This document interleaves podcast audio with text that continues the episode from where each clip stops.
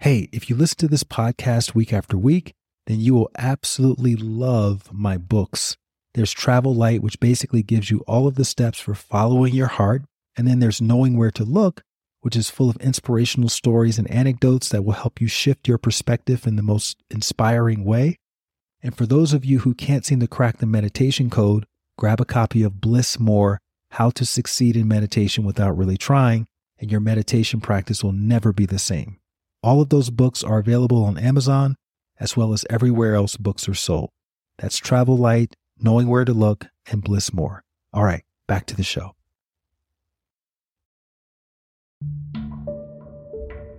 It was very discouraging because you come out of a great academic experience and professional thinking, all right, I know what to do. I know how this works. I got my business plan.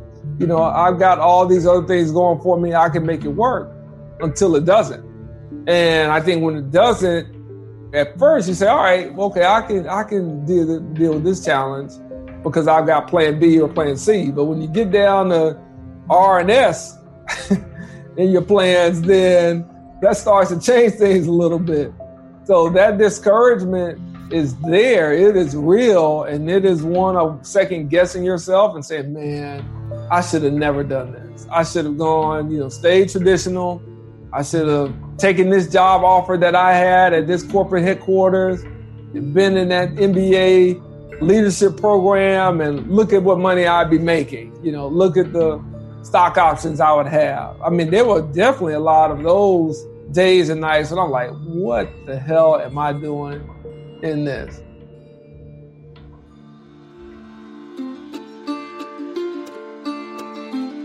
Hey, it's Light Watkins, and you're listening to this week's episode of At the End of the Tunnel, which is a podcast that shines a light on the journey of people who would be considered changemakers. And when we hear that word changemaker, we sometimes imagine someone who's predestined to take on some special role in following their inner calling, and we imagine that they're extraordinarily strong and purposeful. But what I've found through having dozens of these conversations is that they're just like us right? A part of them tried to have a comfortable life and, you know, do the conventional thing. And somehow, some way, they got backed into a spiritual corner, which forced them to make a choice. Are you going to keep doing what everybody else thinks you should do? Or are you going to follow your heart? And so they are the people who said yes to what was in their heart. So my intention with sharing these stories with you is to inspire you to stay loyal to whatever your inner calling is because that's what the world needs more of. And because I know from personal experience how hard it is to do that and how, how much inspiration it takes to stay the course, especially when it seems like everybody else is playing it safe or going for the money. And so this week, I'm speaking to an old friend of mine who grew up not far from me down in Montgomery, Alabama. In fact, we played together as kids and while my life took me in the direction of yoga and meditation, his life trajectory led him into the world of politics. His name is Stephen Reed, and back in 2019, Stephen became the 57th mayor of our hometown, Montgomery, Alabama. And what's significant about that is that Mayor Reed is the first black mayor in a town that was, for a brief period of time, the official capital of the Confederacy just before the Civil War. It was the place where Dr. King launched the Montgomery bus boycott in the 1950s. In fact, they just commemorated the 65th anniversary of Rosa Parks' arrest. I actually grew up on Rosa Parks Boulevard, just down the street from Dexter Avenue Baptist Church, where Dr. King began his career as a minister and an activist. And then just up the road from that church is Bryan Stevenson's National Memorial for Peace and Justice, which is that new lynching museum that a lot of people have been flocking to Montgomery, Alabama to see. And so Montgomery has a very rich history, and for that reason, Mayor Reed's election made international headlines. And in today's episode, we're going to explore and dissect his unlikely journey of leaving Montgomery for business pursuits, trying to do the traditional thing by becoming a financial analyst, his failures as an entrepreneur, and why he decided to become the change he wanted to see by running for office. First as a probate judge, even though he didn't have a law degree, and then later as a mayor. We also talked about something really interesting. And that is why most people think they can't run for public office and how, believe it or not, you're more qualified than you think. It was a fascinating conversation. It's one that I think may inspire you to get more involved in local politics and become the change you want to see in your area of the world. And so, without further ado, let's dive into my conversation with Mayor Stephen Reed. Mayor Reed, such a pleasure having you on the podcast. You and I are, are longtime friends. We're both from the same place. We grew up in Montgomery, Alabama. You're the first person I think I've talked to from Montgomery, Alabama. Although Ava DuVernay has roots in Alabama, and we talked about that on our interview. Yeah. But anyway, I like to start these conversations off talking about childhood. So, my first question for you is thinking back to young Stephen, what was your favorite toy or activity? Like, first of all, thanks for having me. Thanks for the invitation. I appreciate the opportunity to come on and share with you and your audience just kind of some things about me. Uh, you went way back on on that question. Uh-huh. The uh, way like back that. machine. Man, my favorite toy probably was it may have been the old electronic football set. You remember that? Mm, yeah, the, the uh, vibrating. I yeah, played it at your house. I used to play that at your house. right. It, it may have, it, it probably it probably was that until we got the Nintendo. That was probably uh, the the favorite toy for for a long time, man. Why was that your favorite? I think that was the, the favorite because you're playing against somebody. There was a competitive nature, there was a strategic nature, and you couldn't control it. So yeah, I, I was going to say, I remember you had no control over what your men were doing. oh, you could line them up as you know the best way you could, but you could not control that vibration and where your guy was going to go, or if he was going to, you know, fall over or whatever. But you know, growing up in around a lot of football and playing in the backyard and stuff like that. I think you always kind of wanted to play that little coach role. And uh, you had the old Pittsburgh Steelers and the Dallas mm-hmm. Cowboys, all those teams. So it, it was fun. And look, I, I think the other part was it was so much, you know, with your friends playing with that. You had to kind of go back in terms of who had the best idea, who was kind of the smartest coach and so there was a lot mentally to that game as well that I think people don't give it credit for. I mean, I can certainly go through board games and things like that that we played a lot growing up too, but that was probably my favorite. That's interesting. And both of our families had strong political ties to the city. Can you talk a little bit about the history of the Reed family in Montgomery, Alabama?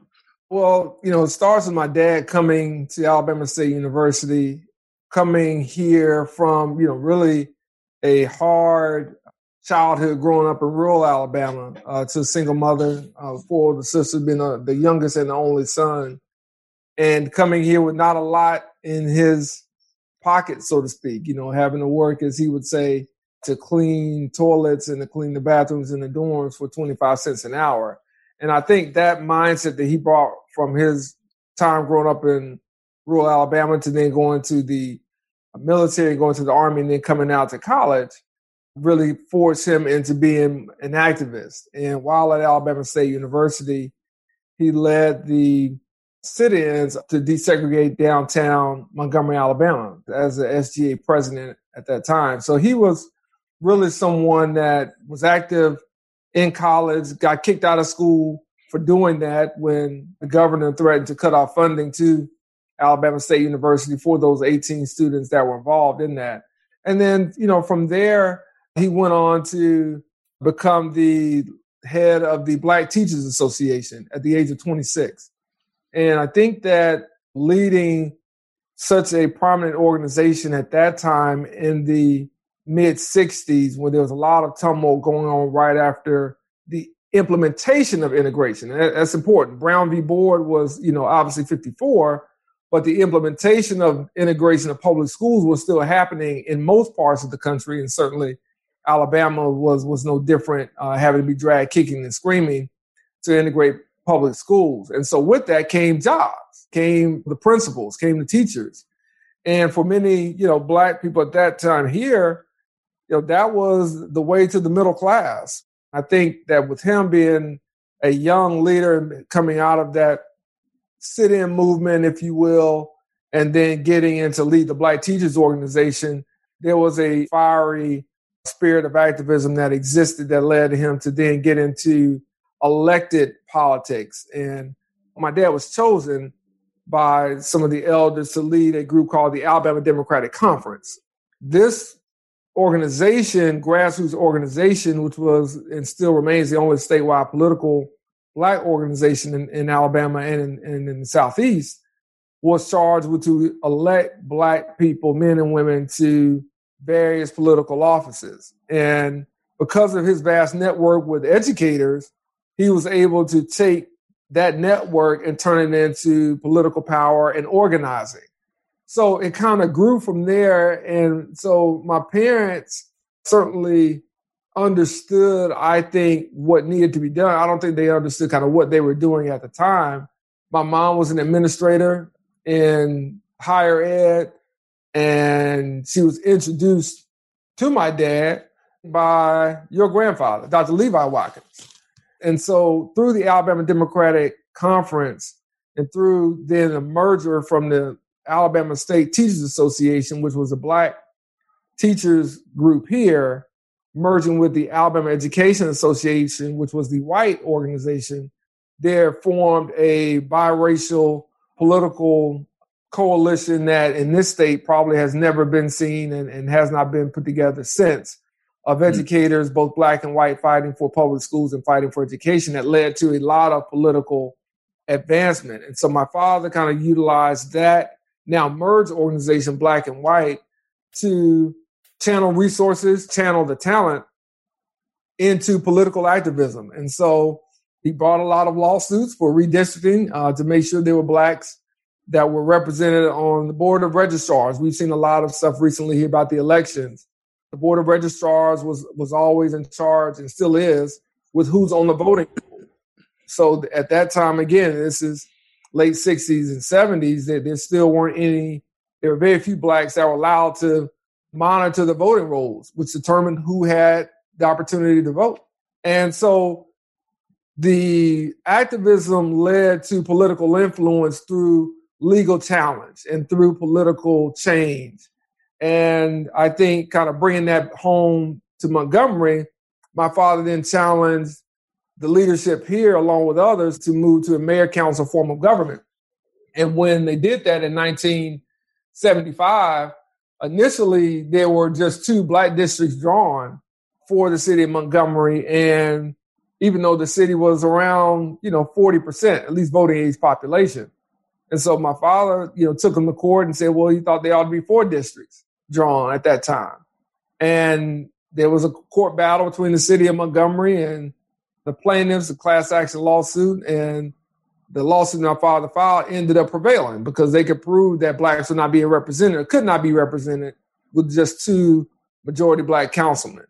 And so we got four out of nine seats. We still have four out of nine seats after 40 plus years. And so my father ran in 1975 and won to be one of four black city councilmen at that time in the city of Montgomery and served until 1999. So served 24 years and remained uh, as chair of the Alabama Democratic Conference, the Black Caucus of the Democratic Party, for over 40 years and was vice chair for minority affairs for about 20 of those years, along with serving as associate executive secretary, which was the second in charge of the Alabama Education Association, which was probably the most powerful teachers union in the country at the state level politically you said that it wasn't until 75 that Montgomery was being governed by a, a mayor council organization. What was the arrangement before that? We had commission form of government, much like Birmingham did when people think of Bull Connor and, and some of those folks. We had a commission form of government. So you had three commissioners that mm-hmm. made the decisions and, and a mayor at that time. Were the commissioners elected or were they appointed or how, how did they? They were elected, just not by everybody. okay. and then just going back a little bit with your dad, do I remember it correctly that something happened to your dad's dad? Oh yeah. So my dad's dad was, I mean, was was killed when he was nine years old. So he was shot and killed in Pittsburgh there, you know, looking for work, living in the South, family back in Alabama. But you know, looking for work in the in the steel mills of Pittsburgh at that time. At nine years old. Yeah, my dad was nine. Okay. Did he ever talk about that with you guys? Not a lot. Not a lot. You know, I think for him, the pain of that probably is, is still there as well as the, the, the memory of his dad is, is not very much because they're not pictures that we have now where we take photos of everything every, every other hour. But I think that because his dad was often trying to find work and do things along those lines, the connection is not there. Not not like it, it is for his mom. So when he talks about my paternal grandmother, there you know memories and stories galore, much different than what he has for his father. And you have a picture of your dad sitting next to Martin Luther King in the Maggie Street Church. Yeah. Obviously, you grew up around a lot of history, and you know your dad was doing all of this on the city council when you were born. How much of that was being talked about in your house growing up? Oh, well, a good bit. You know, I, I tell people, you know, all the time that, I mean, I, I knew about, you know, movers and shakers, mayors, activists, pastors, business people, probably as much as people may talk about entertainers or things that are more common today. That that was the, the conversation around our table. My father had been chosen by Dr. King in 1960 to you know, be one of the students to help start SNCC, the Student Nonviolent Coordinating Committee, because again, his leadership at Alabama State as a student leader, he had been the Supreme Court justice on the college Supreme Court, so he had been active his whole collegiate career, much different than mine. Uh, so we, we'll touch on that. But he was, you know, very active and I think very sought out some of those positions. And so Dr. King, because of his relationship with me and the faculty members from the bus boycott and, and moving forward as his role as pastor of Dexter Avenue Baptist Church, knew kind of the, the, the presidents and knew the leadership there at ASU and asked this, this young student leader named Joe Reed to go to Raleigh to meet with other student leaders to start the Student Nonviolent Coordinating Committee. Obviously, John Lewis was a part of that and, and many others. So for us around the dinner table, those discussions were always being had about, you know, just casually. You know, it wasn't, you know, here's a, a lesson ding ding. It was just kind of casually talking about something that may be in the newspaper or something we may have been reading about or reporting about in our history book where he would correct it and say, no, that's not right. That's not the full story. That's a watered down version. And then it might lead into a discussion, or it may be somebody that was coming in town or coming through Montgomery, going somewhere that would stop by, and I didn't know who an Andrew Young was or you know some of those folks. Those type things also kind of stood out as well to say, hey, here he's the mayor of Atlanta right now, but you know I knew him when because his wife is from Perry County. My mom, Molly, is from Perry County, so my dad would make a connection there along with Mrs. King. And so there would be these kind of familiar connections, much like we would probably make now about how we know people through alma maters or who's from what city or what side of the city and that sort of thing.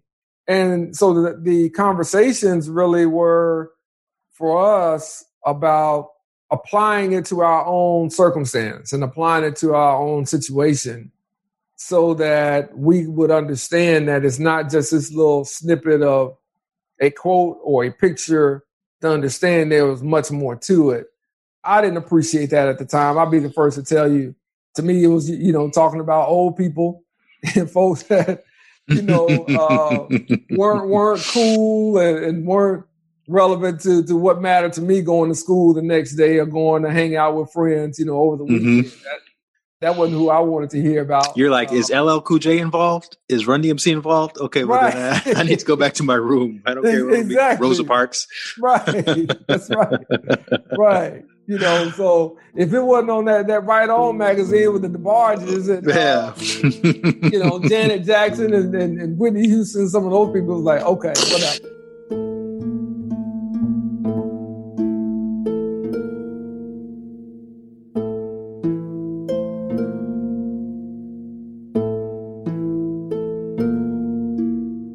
So you were a big fan of football, obviously. What did you see for yourself like in the future? I think for a long time I thought as a I was kid. Play. Yeah, as a kid. Yeah, I thought I was gonna play football. My dad was like, "You're not gonna play football." it's like, you know, what, what's your backup plan? So, you know, what? So I was like, well, if not, I was like, you know, I'll be a, you know, I want to run a team. You know, I want to be a coach or and, and, and run a team, and that I think kind of appealed to him because that was leadership, leadership position, and something that he saw. But even then, we had not had Art Shell to be the first black coach in the NFL. So it was like, all right, well, if you're gonna be if you're gonna break a barrier, then you need to understand the story of Jackie Robinson. You need to learn about Bill Russell.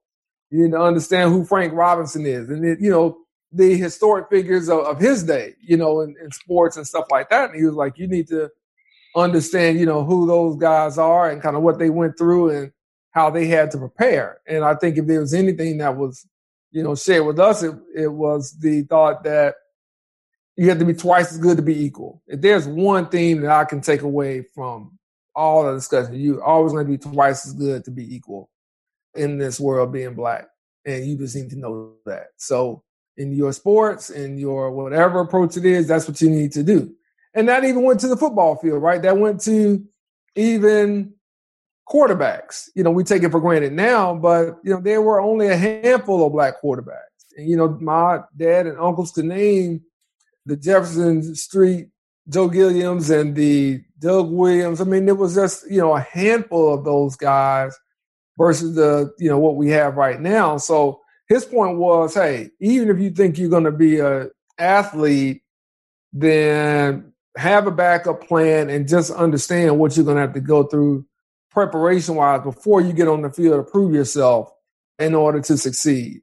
And I really thought, even outside of, of that, that I would be, do something in sports, that I would literally be a GM. And I did kind of change my, my thought when probably by the time I got to high school that I was like, well, I want to be a GM because I do see how black athletes, you know, get mistreated. You know, I do see how there aren't enough black coaches on the sideline. Those things were apparent to me then. And it was like, all right, well, if I'm the GM, I know sports well enough and to know talent and to know smarts, then I can kind of level the playing field. And maybe that'll be a space where I can be a trailblazer. It's interesting because Montgomery is a place where, you know, obviously it's the cradle of the Confederacy. And you attended a high school called Jefferson Davis High School. Mm-hmm. Jefferson Davis was the president of the Confederacy. and there's Robert E. Lee High School, who was a Confederate general. And I went to Sidney Lanier High School and I did a little research, and I think he was some sort of Civil War poet. And the other high school is George Washington Carver, which is probably the only woke high school name now. But I didn't think too much about that back in those days. You know, you just went to school, you didn't really think about what the names meant or anything like that that we do today. And I'm just curious, being in such a politically aware family, was that something that was spoken about at all? Not then. It's interesting. And I remember getting to college and talking to, you know, classmates about that. It just wasn't. And it was interesting because, you know, we go to Detroit or we go to Chicago and uh, to visit family, visit cousins, and they went to Whitney Young. They went to Percy mm. Julian. You know, they went to Dunbar. You know, they went to all these high school. Paul Robeson. You know, went to all these high schools, and literally that was the education that I got going. You know, to visit family who had moved north. You know, most of my parents, siblings, all my mom's from is one of ten, and my dad is is, is one of, of five. They all moved north. So it was a one of four. They all moved north. And so it was one of those things that did not stand out to me until a cousin or someone would bring it up at that time. For us, you know, Jeff Davis was JD. That's mm-hmm. what we called it. You know, it was it could have been any, it could have been Jeff Dunn, it could have been Jackson Dunaway, whatever, you know, it was JD. You know, and, and that's that's what it was. But I do find it ironic that you know you had these sympathizers that felt so strongly about that then that it continued. And I, as I remind people, and I just said this before our Chamber of Commerce, like two days ago, I said, you know, when people called me after I won my election, they didn't, they weren't talking about the Confederacy. They were talking about the bus boycott because we're going to mm. be celebrating the 65th anniversary of that this year uh, in just two weeks, really. And I said, people around the world were referring to the bus boycott. They didn't refer to the Confederacy. And my point was to the group that we've held on to this notion around the Confederacy and this false, you know, narrative around it in a lot of ways. And I said, Montgomery was only the capital for three and a half months. I'm like, so all of our stuff, we say birthplace of the Confederacy. I said, they didn't even stick around here for six months. They got the hell out of here and went to Richmond, Virginia. You know, and I'm like, but but we hold on to was the birthplace. And I've said to, you know, a lot of people in a very what word do I want to use? I've said it in a word that, that's pointed to bring up, well, what else do you claim that you only saw one third of the way through? And I said, so you're talking about a birth, then a birth is nine months. The Confederacy was here for three and a half months. So mm-hmm. you don't claim anything that that you didn't see all the way through. But for some reason, people here did for centuries. And going to those schools, the names weren't so much the issue as much as the culture was in my house, it was the culture around how are the teachers treating the black students? How are the black teachers being treated by the white principal? You know, what's the interaction there between, you know, white students and black students? It was more along those lines than it was the name itself. You played football at JD? Yeah. And then you eventually I was all Metro, man. I was Metro. what position you play? I played safety at JD, and then then I played uh, cornerback at Morehouse. So okay, I was serious about that thing. Now and you and I listen. That's when you were out, you know, as a drum major. I didn't realize that the drum majors were cooler than the football players back then. you and I both have brothers, older brothers, who attended Morehouse College in Atlanta which yeah. is the alma mater of Martin Luther King and historically black college. I decided I didn't want to go to Morehouse because my brother was there and I didn't okay. want to be in his shadow anymore. But you chose to go to Morehouse even yeah. though Joey was there. What was talk, talk to me about talk to me about that decision? Yeah, you know, listen, and shout, shout out to your alma mater, HU. I mean, I, I think that Howard has really not that it, never was, but has certainly reestablished its presence as the Mecca. You know, when I think about the Anthony Andersons and Taraji P. Henson, what's happening in Hollywood, people like yourself, political leaders, new generation of folks, whether it's Kasim Reed and others, certainly now the Vice President elect Kamala Harris now is taking not just a historic footnote for black people, but just women overall and being the mm-hmm. first woman elected you know, I think that Ta-Nehisi Coates, you know, writing very powerful statements over the last 10 years or so, it, it's, it's really uh, deep, you know, and I think for me at that time, Morehouse was in a similar place where because we had, you know, Spike Lee, you had a lot of corporate leaders that that were making, you know, strong statements about not just race in America, but challenging the systems academically. You had these powerful theologians and pastors who were preaching black liberation theology across the across the country. You know, just a lot of strong voices. You had a Harold Ellis in the NBA, of you know, guy who goes to Morehouse and then goes on to play for the Clippers and the Knicks. You know, so you you have for what I would say cultural people that you could point to. And I think that for me, I was probably more drawn to Atlanta as much as I was anything else. It's coming again a few years after the School Daze. You're you're you're still in the middle of a different world, and and uh, those type of shows the Cosby Family were, were, were doing, you know. So it put black colleges in, in a real positive light, and it brought it into your home. And I think for me, I wanted to be far enough away from home where my folks couldn't just kind of come up and, and show up but I didn't want to be too far away from home that I was in a, a DC or Hampton and other places that I looked. I said I still kind of want to be able to move around, and I think ultimately I probably you know just wanted to be in a southern environment as well. Mm. And with Atlanta being you know kind of the the the hot city, if you will, in, in the early '90s, it was real hard to drive through Atlanta on the way to DC for me. when there was so much activity and, and so much kind of what I thought was a positive energy, very different than Montgomery, very different than Alabama, period, happening there. And So I think that's kind of what what took me to that place. And, and I got a funny story if, if I can. Yeah, go for it. it. You know, my brother didn't want to go to Morehouse. My brother wanted to go to University of Alabama.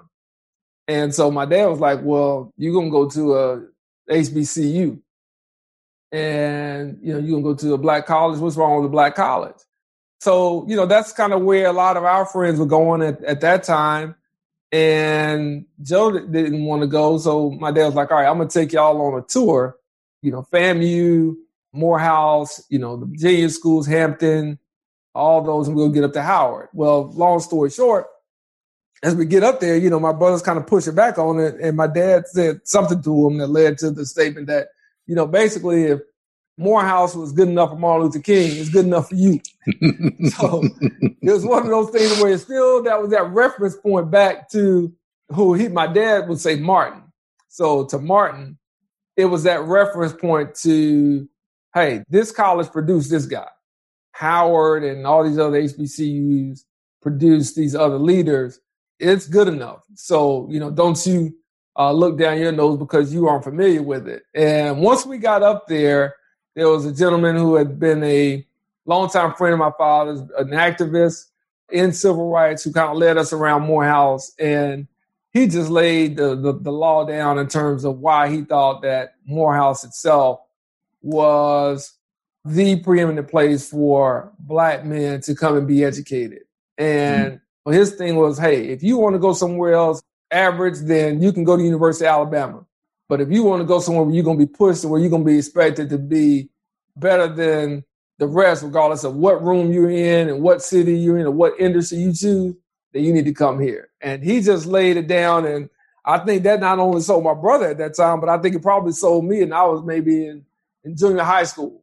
All that I think kind of led me led me there.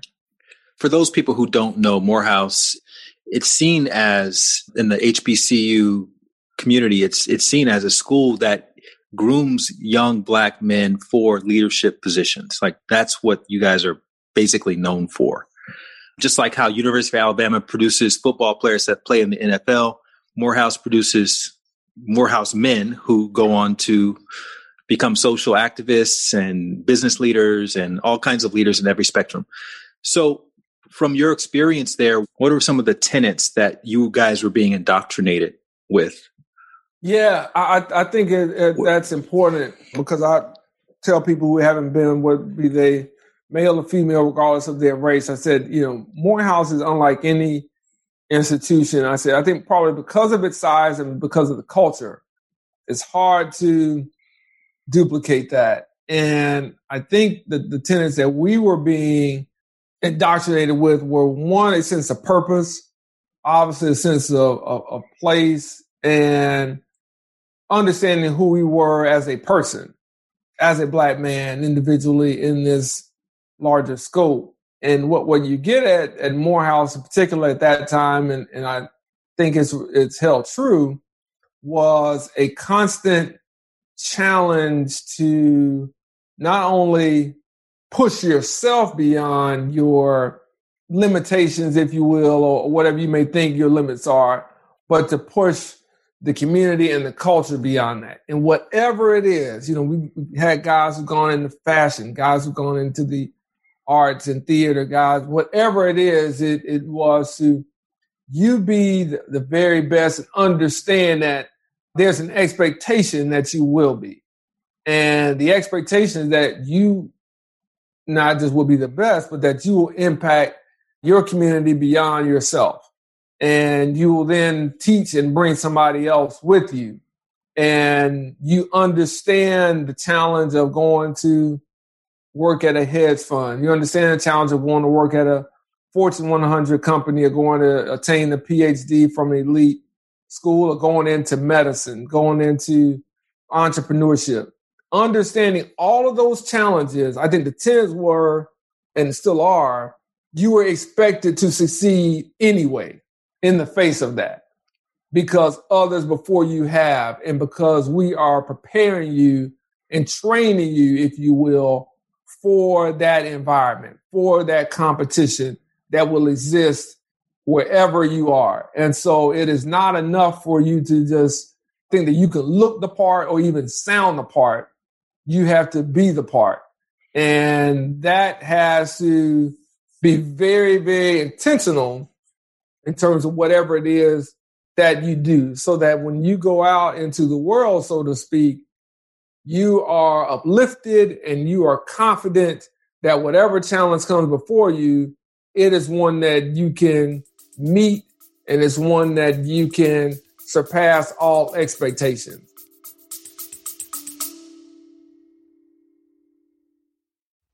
Hey there, really quickly. Have you wanted to find your purpose or be more grateful or start a daily meditation practice, but you're not quite sure where to begin? Well, if inner work is like a drop of water, the thehappinessinsiders.com is like your ocean. That's my online community where you can learn real world techniques for cultivating more fulfillment from the inside out.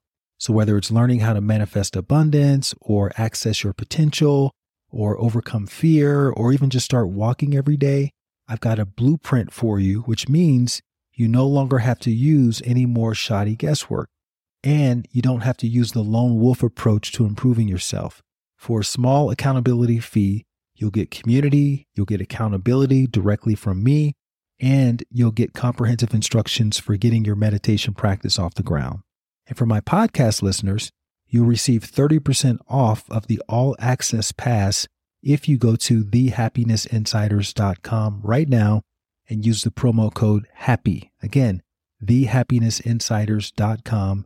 Enter the promo code HAPPY and you'll get 30% off on a yearly all access pass, which gives you access to dozens of inner work challenges and masterclasses, such as my 108 day meditation challenge, which has an 80% completion rate.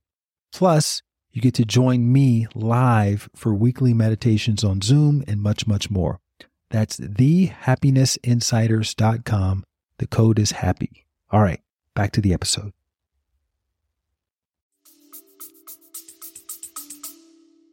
How are you defining success at that time in your life?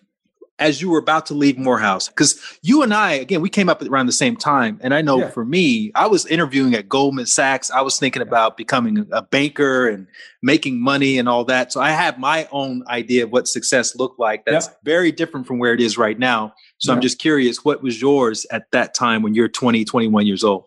It was very much the same. It was to compete and to break the glass ceilings and to go to the very best companies and schools and to show what I, thereby we, could do as black men.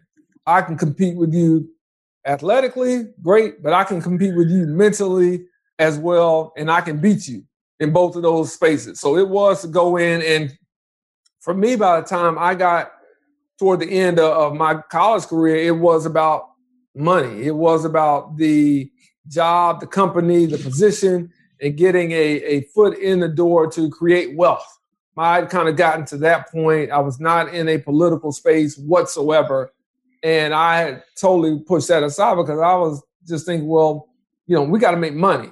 And I want to make money not only for myself, but I want to make money so I can do other things because I started to understand the capitalism a lot more. And I started to understand uh, America love for that. And I thought that that was kind of the next step for me was to then be a, a corporate CEO and was to be a CEO or C-suite exec in a major company. So that was going to be my way of impacting communities and impacting the world was to bring my mindset through business and through corporate America and to change corporate America to do more and to do better by people in particular black and brown folks. And so when I left college after being, you know, having those four years, I was a business administration major.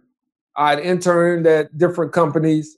And so I went in thinking, all right, I'm going to go and I'm going to climb the corporate ladder. I'm going to be this black enterprise, you know, most powerful executive. And this is what I'm going to do through with these resources, with this brand, with this company. This is what I'm going to do. So I know I need to start my career in this type of position, in this type of management training program.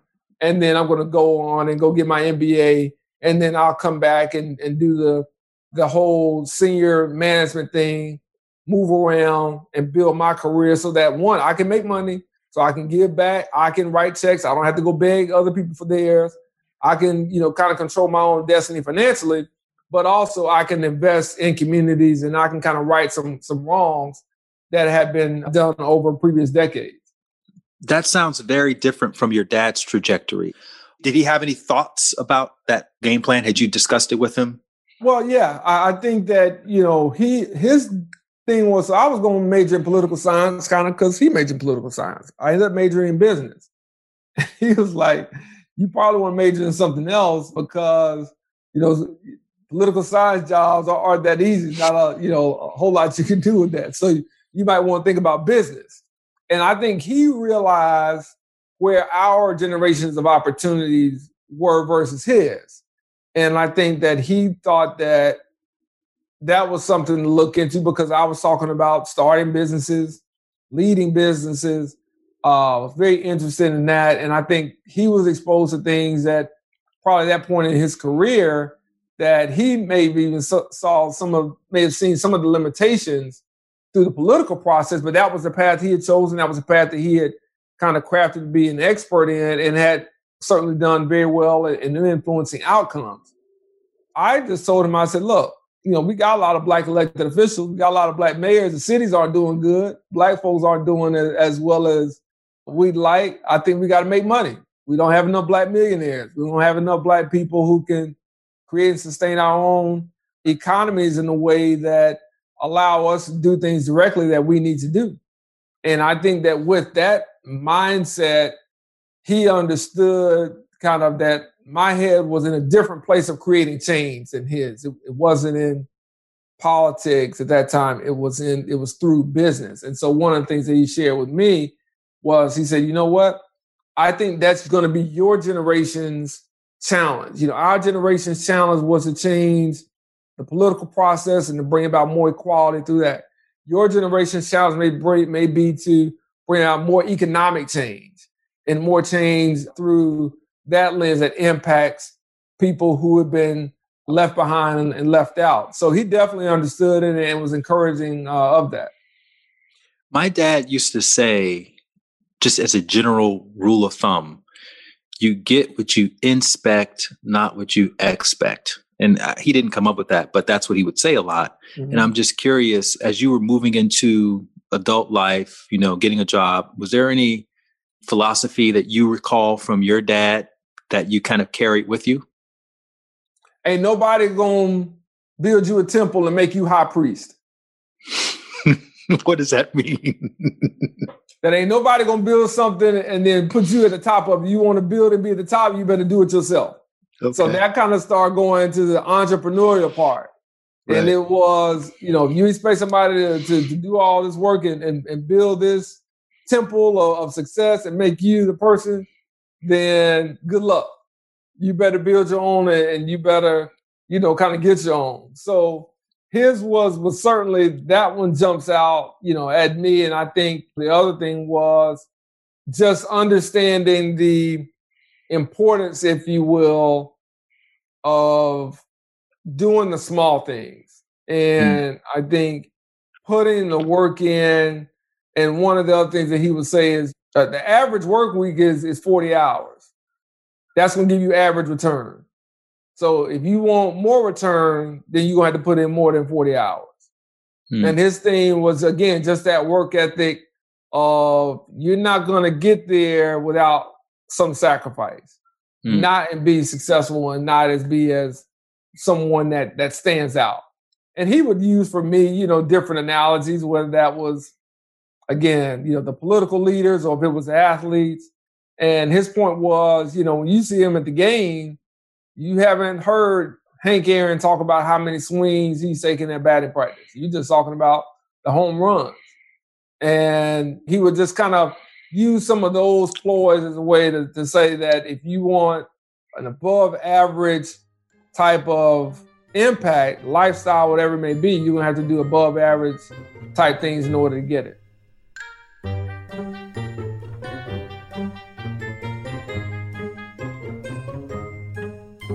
So then you landed at American Airlines. You were a financial analyst. You've got all this wisdom with you. I'm assuming you're applying this wisdom. You're working as hard as you can.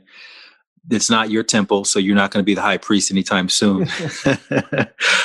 what was your takeaway from those three years or four years of working as an analyst?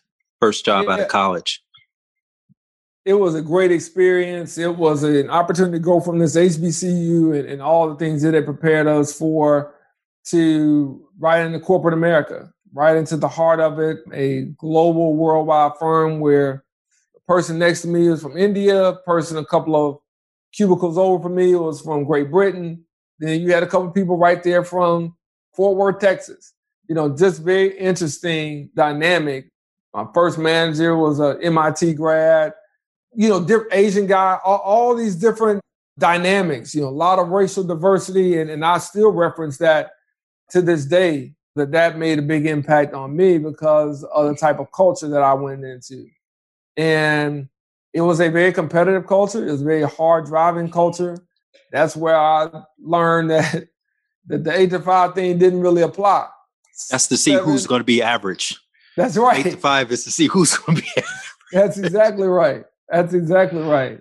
So it taught me a lot about teamwork. It taught me a lot about big company thinking and leading organizing at, at that level, the things that really matter corporately, so to speak. And it was a great training ground for me because I met so many smart, talented people from all over the country who went to some of the, the best schools and those that were just hard workers who went to the local schools. I mean, it was a great, great kind of mix of people pushing forward for their promotion, the, the success of the company. So you start to get a, a, a sense of kind of groupthink and the mindset, how organizational culture is built, all the soft things as well as the hard things that you would expect from that type of program. Was there anything about it that you just couldn't get your head around? Yeah, I, I guess so. I mean, I left to do, to do management consulting. So, you know, I, I think I got frustrated with, with the lack of opportunity after what I would say was my initial training period and not being able to move around as much and, and see different sides of the company to find out exactly what my real skill set was. So I went in as a financial analyst in the marketing performance department and realized very quickly that I was not near as numbers driven as most of the other people who were in that space. I was like, look, numbers are a part of what I do. I can certainly do them. I'm comfortable, but it's not all of what I do. So if you're just gonna stick me in a cubicle for 12 hours for me to crunch numbers and, and spit out spreadsheets, that ain't what I'm trying to do. Mm. And it was like, I think I can, you know, give you, I can add more value by using some of my other talents than just there. And I think trying to get out of that box once you were put in it initially was hard and frustrating. And that's why ultimately I left because I wasn't able to, to be promoted to other positions that would give me a different side of the company. Or really a, a, a, professional of the profession at all, because even when I looked outside, it was well, we want you to be financial analyst. And I was like, again, I'm not leaving one place to do you know 70 hour work weeks or whatever in a cubicle crunching numbers for another. You know, I, right. I got more to offer than that. Yeah, you couldn't be the high priest no. at a company. We're not going to do that.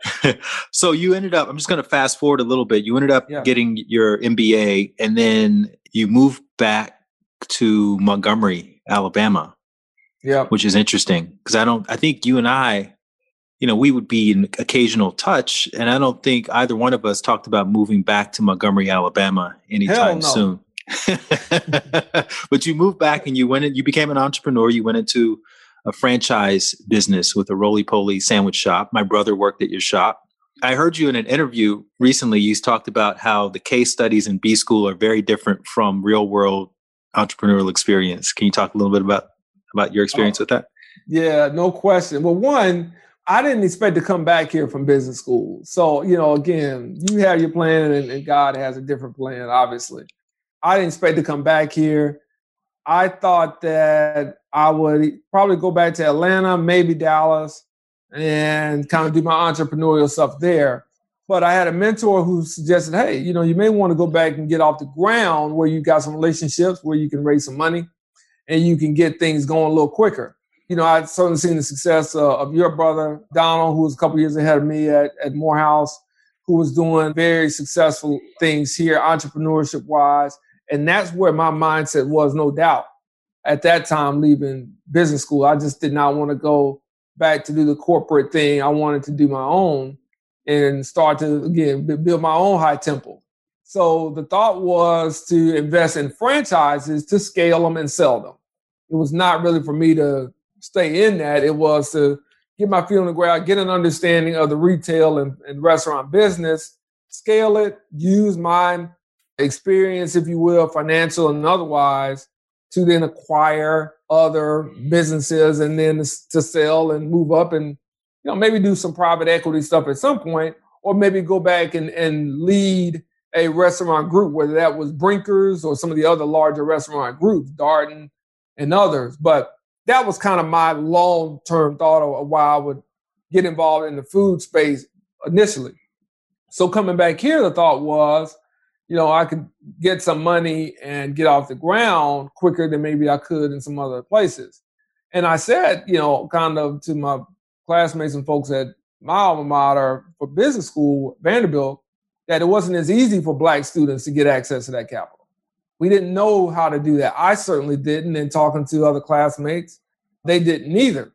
So I had to kind of go a non-traditional route to do that. So getting in that taught me a lot about being on the ground because the case studies were designed or would you know show you one thing, but obviously they didn't show you the reality of the hard work that was necessary to run your own small business the people, the payroll, the product, all the, the P's that we would talk about, you know, a lot, you know, goes into that. And for us, we thought we were getting on the on the ground floor what would be a burgeoning brand, much like Panera Bread is now. I don't know if you guys have that there, or Chipotle or something like that. And so our thought was in talking to the owners that they wanted to expand the business, grow the brand. It was a healthy food business.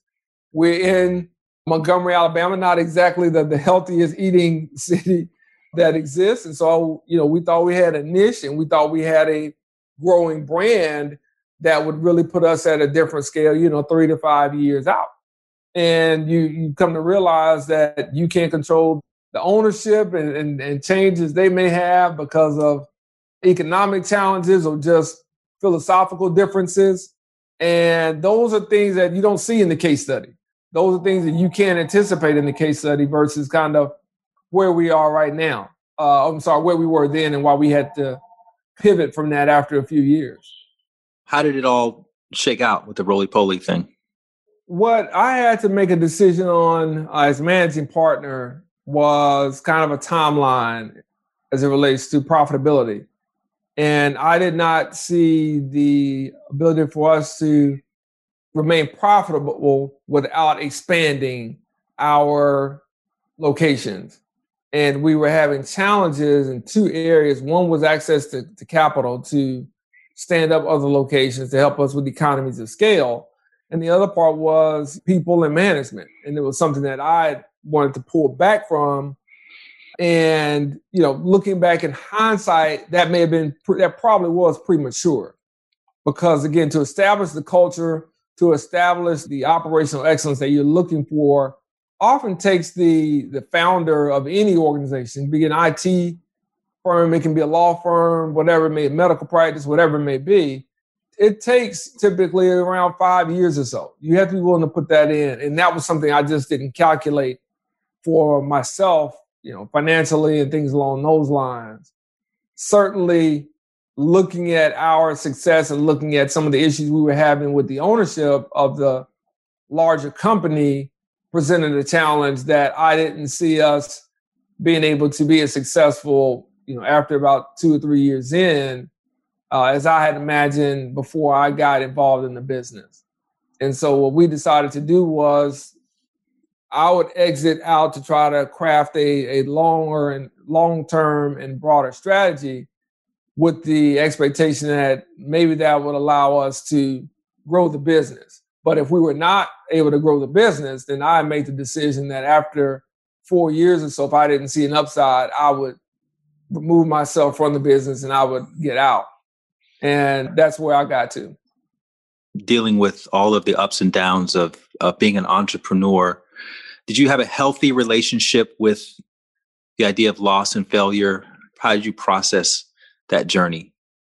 Man, no, it was discouraging. You know, I mean, I was making less than thirty thousand uh, dollars. I was making about twenty seven thousand dollars after going to business school. Now, again, nobody nobody tells you that part in the case study. right. Uh, nobody tells you how how much you know money you can't make when you're just trying to get by and you're trying to keep your lights on and keep your cost of goods at a certain level and keep your company functional. You miss that part, so it was very discouraging because you come out of a great academic experience and professional thinking, all right, I know what to do. I know how this works. I got my business plan. I've got all these other things going for me. I can make it work until it doesn't. And I think when it doesn't, you at first you say, all right, okay, I can I can deal deal with this challenge because I've got plan B or plan C. But when you get down to R and S in your plans, then that starts to change things a little bit. So that discouragement is there. It is real. And it is one of second guessing yourself and saying, man, I should have never done this. I should have gone, you know, stayed traditional. I should have taken this job offer that I had at this corporate headquarters and been in that MBA leadership program and look at what money I'd be making. You know, look at the stock options I would have. I mean, there were definitely a lot of those days and nights and I'm like, what the hell am I doing in this? Like, th- this is why I went to business school to see these type of numbers and not be able to, to you know, have enough people to show up on a different shift. You know, just simple stuff. You know, I get enough people here for, for, for this shift? What was the low point? Did you ever have to get back in there yourself and cut up Oh, all the time. Yeah. The, all, all, I did that all the time. Listen, I, I cleaned the bathrooms, I prep food, I was the cashier, the the cook, all of those, the delivery driver, all of those things. I wore all the hats. I mean, I did all that stuff. So listen, the the, the I imagine the, somebody you went to business school with ordering a roly poly and you, you showing up with their sandwiches. T-shirt, hat, and all. Right? T-shirt, hat. And like, all. Steven, what happened? Right. Oh my God. Look how far you've fallen. Oh my God. You're, you're, you're, devaluing the degree, the whole mm. experience. Mm. I'm like, yeah, I probably, I probably am. Where, was did your dad was he pretty hands off in your life at this point, or was he giving you was there any "I told you so" energy? Was he giving you any, any advice? Because he's an entrepreneur himself. He's got a bunch of real estate and stuff, and he seems to be really conservative in that regard. Yeah, yeah no, he was he was supportive. I, I, you know, he was certainly hands off and was supportive in it, and I think you know was open to the conversation about loss of confidence and direction and that sort of thing. Mm-hmm. But I think very, you know, pragmatic all at the same time. It wasn't like, hey, just keep, you know, running your head into that brick wall. You know, his point was, hey, you have to look at how is this working? Is this not a market not ready for what you're doing yet? Is it you? Are you part of the problem? Is it your style? Is it your approach to this? It needs to be changed. You also have to look at it financially. How much money, you know, do you have? How much credit card debt do you want to go into? A lot is what I went into. You know, still have some of that. So, you know, his thing was, you know, you have to look at this and kind of remove the ego, remove the pride in the sense that you want to do it and you want to be successful and you are you're out to prove that you can be a person who doesn't just have to go into a carved out pathway for MBAs, but that you want to create this wealth and you want to impact your community and be a sponsor and be someone who gives back and creates jobs and serves as an example. But maybe it's not in this. Maybe it's in something else. And you have to know when to cut the cord, so to speak, and say, you know what, I'm going to cut my losses right here and acknowledge that this did not work out. It was a failure. And, but I'm not a failure, but this venture was, and I'm going to hit the reset button and start again. Do you remember that day when you made that decision? Yeah, I remember it. I remember where I was sitting, sitting out in my office at the time, and it would been about four months of just you know, negative growth. And just looking at the, the cash we had on hand and thinking about, again, the stuff I put on credit card and the, the money that had been borrowed and all that. And I just, you know, kind of thought to myself, all right, this just is not working. We're not able to maintain quality control in the store. In the restaurant, we're not able to get the type of people that we need to make us successful to where we could expand. Excuse me. And oh, by the way, the things that we thought would work marketing wise, operationally, things we've changed has not produced the type of results we want. And I just have to acknowledge that this isn't the place and this is not the time for me to be successful in this arena.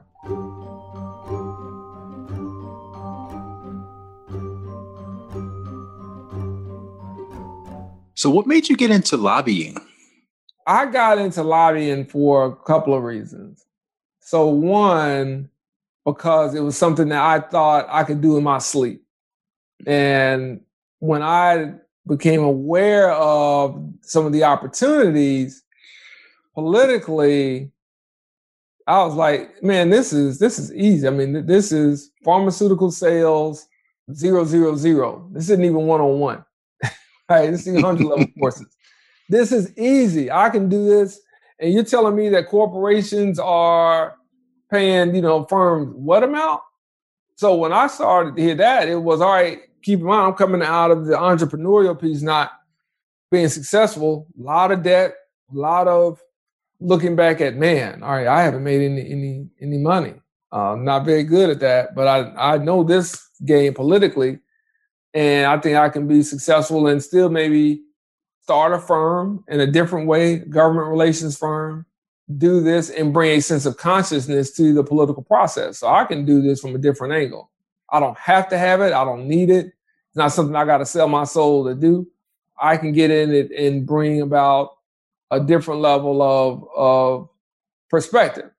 The other part was, quite frankly, I'd gotten frustrated with things that were starting to happen here that have been happening since I was back politically. There just was not enough conversation around building wealth. There was not enough conversation around building and supporting businesses and black entrepreneurship at all in our community. And I was just amazed, like that, you know, in 2000s, people were still talking like they were when we were growing up in the 80s, 90s. It was like, are you kidding me? Nobody's talking about money. There's no conversation around here about capacity for building out this economy and creating jobs in these communities and, and the need for black entrepreneurs and, and you know black firms and all this stuff. And so I got in it thinking, all right, well, again, entrepreneurial deal. I'll start my own, and I can also advocate in the area that I think I know how to do as well as anyone because I've been around it, you know, growing up. I just had steered clear of it, but I knew it. It was always there. It just for me, it was not that challenging. To be honest with you, I just I always felt like, okay, I could go into politics. That would be easy not challenging. And I think one of the things where I wanted to go corporate was it was challenging. And to your point earlier about why you went to Howard, you know, I could be my own person. So, you know, if I went the corporate route in New York, Chicago, Dallas, wherever, Atlanta, no one's gonna care who my parents were. Everybody's just gonna value, you know, they're gonna evaluate me based on my merit. And there was a challenge and there was a, a desire to prove that I could be successful in, in that way. So the, the lobbying side really came as a combination of, of all those things that I mentioned in terms of why I started my own firm as opposed to going with someone else and why I got into it itself and for what purposes. You heard Barack Obama give a speech in 2008 when he was a junior freshman senator that changed the way you looked at public service. Yeah. Can he you... was at uh, he was in Selma for the uh, Bridge Crossing Jubilee, which is the annual commemoration of the Selma to Montgomery March and the marchers who were beaten on the Edmund Pettus Bridge. That obviously uh, Ava DuVernay has done a, a fantastic movie on Selma, you know, kind of telling some of that history. but he was there for that weekend. He was a keynote speaker at Brown Chapel. And then he said there's a poverty of ambition in doing things just for money. And his next sentence was there has to be more to what we do and our purpose than just what how much it will pay us or how much it will reward us financially. And I was sitting kind of dead center. I mean, it seemed like he was looking at me when he said that, and I was like, "Wow, okay." Juan Williams was next to me as well, and I, you know, remember Juan Williams from the Eyes on the Prize stuff and many of the other things he had done as well. And at the end of the speech, he, he looked and he was like, "That's one of the best speeches I think I've heard." I went back thinking about that line because I was like, all right, here's his brother who Harvard Law obviously could have gone and made a lot of money at a law law firm, investment firm, whatever, bond underwriter, whatever. He could have taken that route. He didn't. I was kind of thinking to myself, maybe that was a statement that I needed to hear mm. because for the most part, that's what I have been doing things for. Was again trying to build this wealth, if you will, trying to make money and, and, and measuring things by how much money I could make, even if not in the moment, what it could lead me to make. And I wasn't measuring things by, you know, the impact or the type of difference I could have independent of that. Any difference mm-hmm. I would have would be because of that. And I think that when I heard that, I was like, see, I think you were, you know, that one was meant for you. And I kind of took it as such, and that was just the part that's always stuck out to me about that speech was the poverty of ambition and doing things just for money. And I was like, that's what you've been doing. So you need to have another reason for why you're doing for you need to have another reason to do what you want to do as opposed to just for the financial outcome. At that time, you had enough life experience now to appreciate that speech and that line specifically and I'm wondering, how did you process those kinds of pivots? Like, did you have a habit of going to your father's house maybe on Sundays and having a conversation with him? Or did you talk to your, I don't know if you were married at the time, or you talked to your brother? Like, who was your sort of Obi Wan Kenobi at that time in your life who you would bounce things off of and try to come to a new decision or new direction whenever you decided to switch it up? You know, I, I, think I've got a good circle of friends, uh, mostly college classmates, a couple that, that I grew up with here, and then a couple that, that I met early in my professional career that have kind of formed a, a real good circle, uh, a good sounding board, you know, of, hey, here's something to take a look at.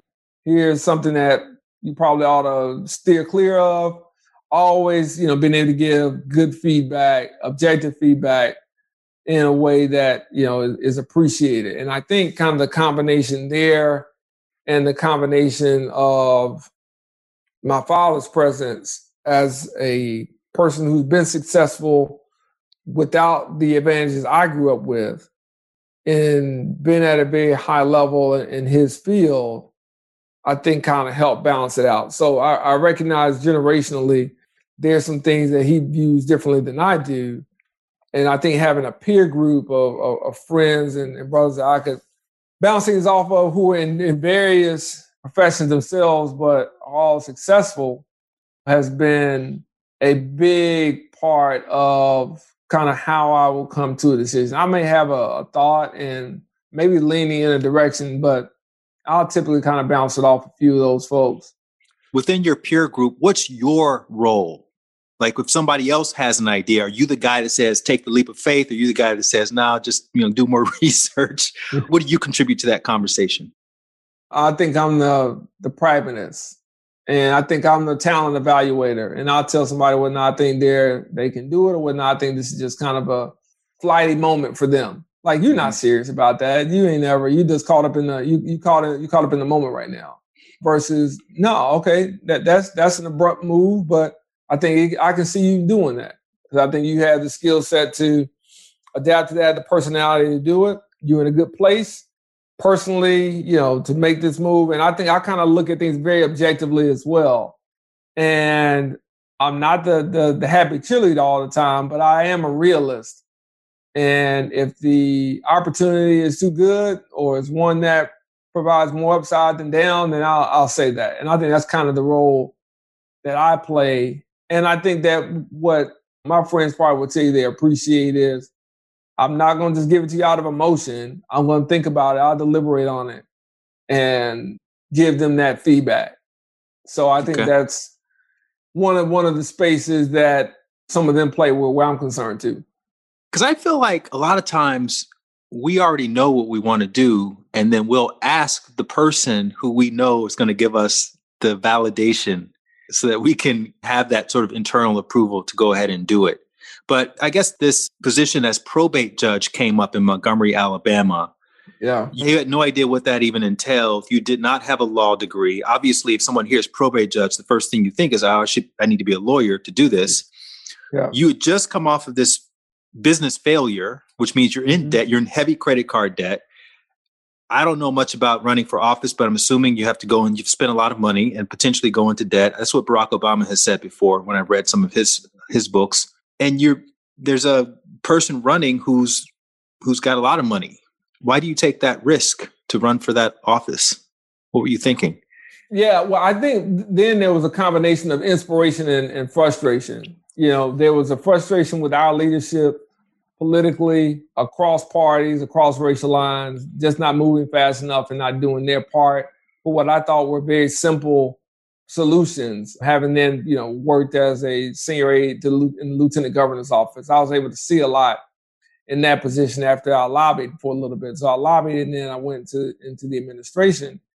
So I was able to see a lot more there.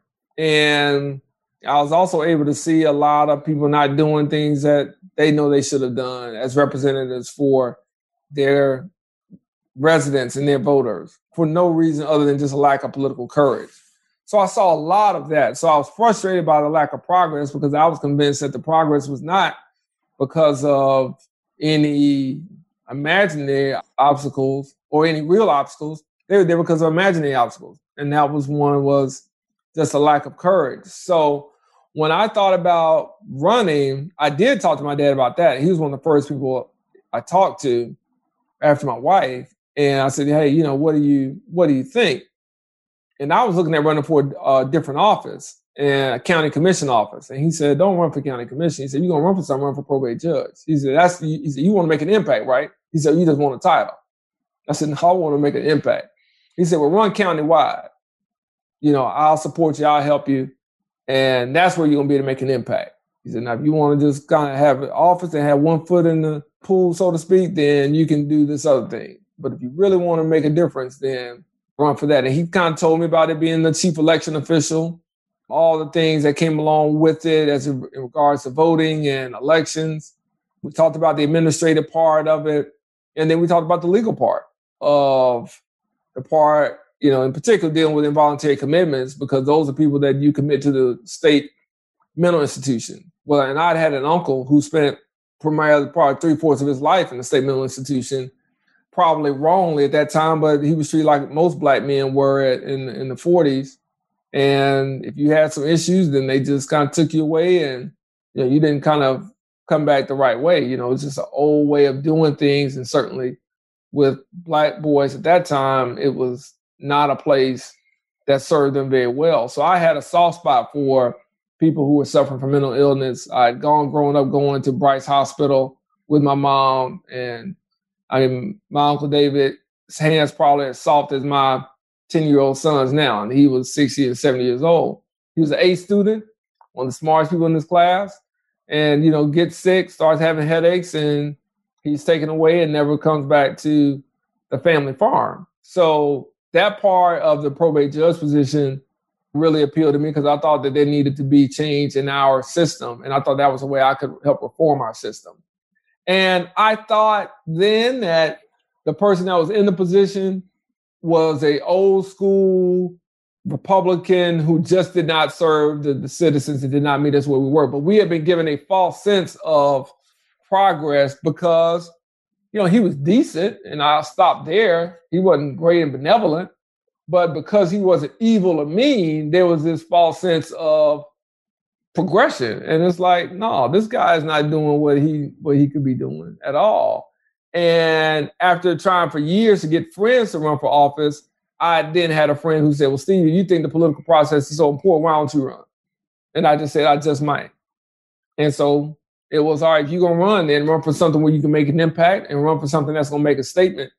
And that's what we did.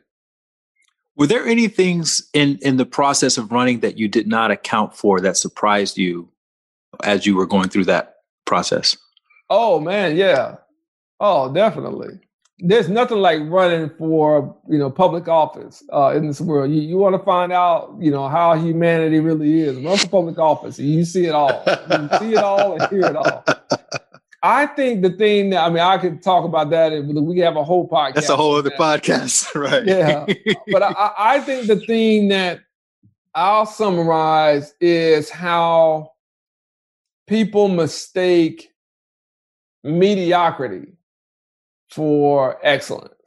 And it was the fact that this guy didn't have any tangible administrative or political advances that really changed the community in his position.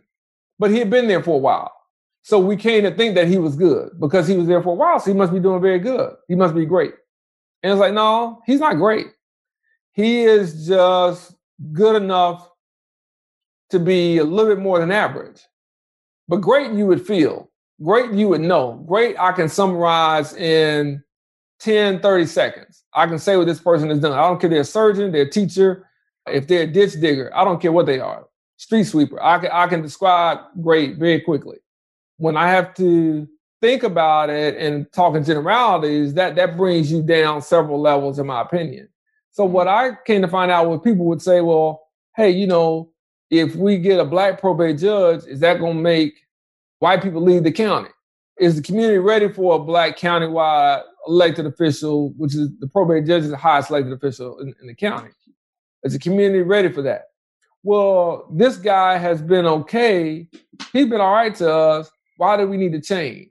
And what's the backlash going to be if we do? So there was a fear in terms of even electing me from black people, some here. And there was a, a misguided sense of loyalty to him because he just wasn't outright you know, he wasn't Bull Connor. Yeah. Right, right. So yeah, you're comparing him to the devil. Yes, he is better than that. He is better than the snake. Yes, but that doesn't mean that he's some benevolent, you know, transformational leader. And I think that because of some of that, we don't get as far as we could, as fast as we could, because there's a sense of being complacent and there's a sense of not over asking, if you will, or or expecting more of our leadership.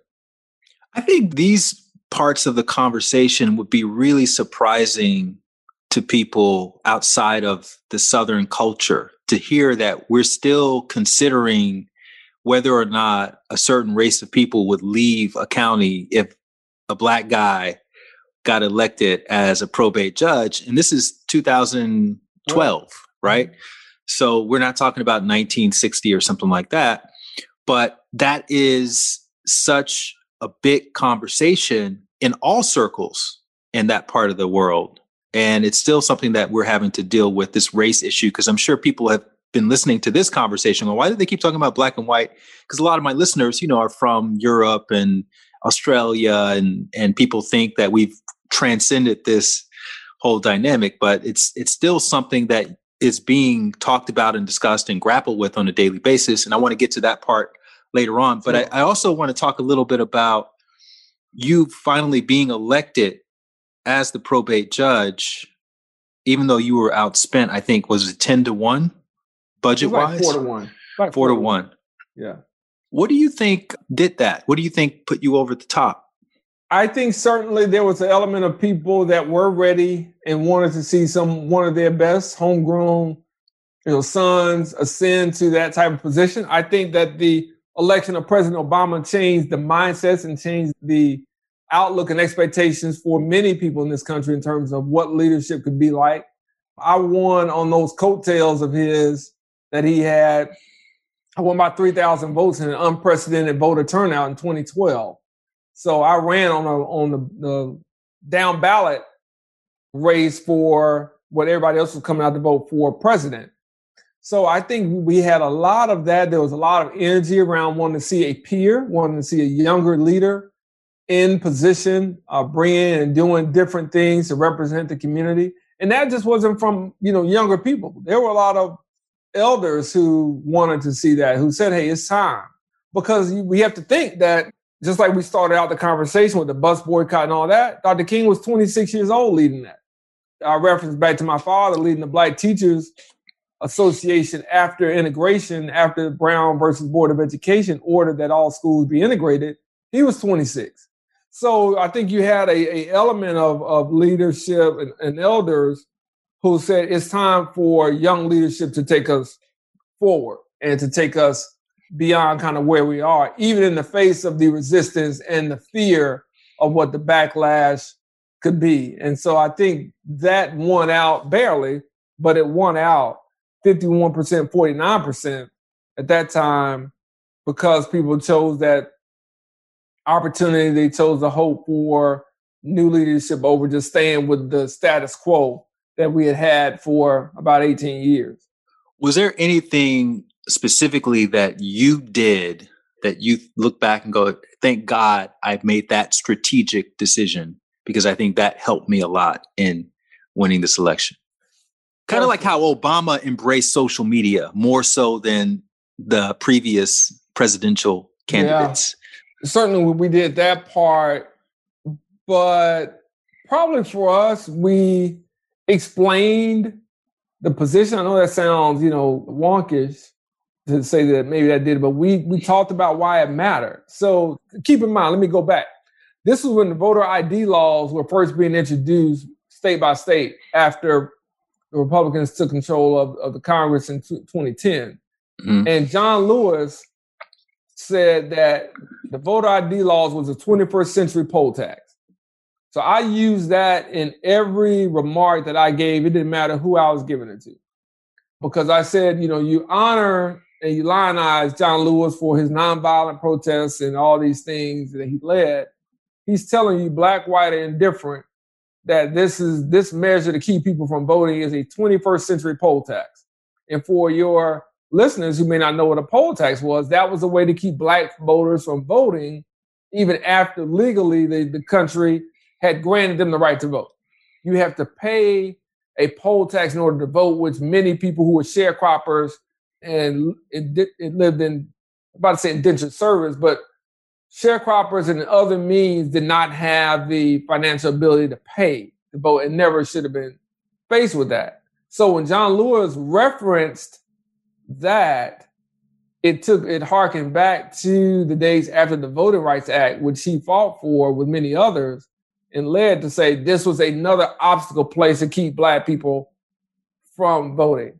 And I mentioned that in every remark that I gave, church, school, it didn't matter. And I explained the importance of the position. And what I tried to say is, here's why this matters to you who's in this position.